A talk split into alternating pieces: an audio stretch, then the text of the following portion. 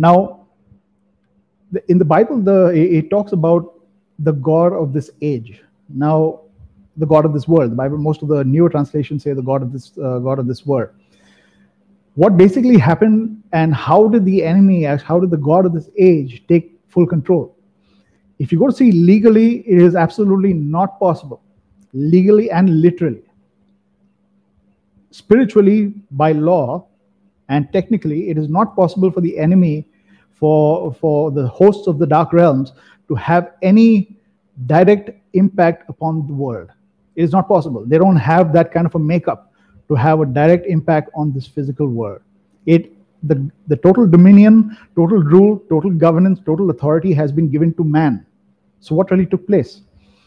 They have only uh, they, they only have an influence in the spiritual realms. Now we have an influence in the spiritual realms too, but what really took place? They are designed the enemy is designed to be a minister to man in the spiritual realms. So what really took place and how did they actually do it?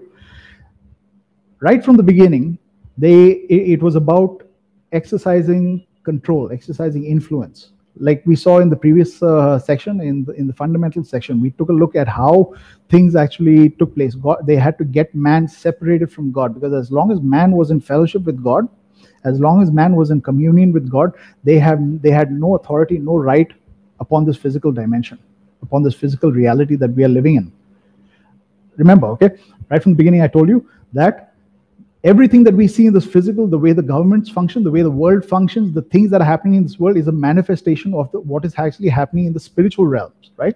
Our spiritual reality must manifest through our lives. So, what's actually taking place is that they subjected the the the enemy subjected man by bondage to his own thoughts and actions, so that when man got condemned in his conscience, he immediately came under the influence of the realms of darkness.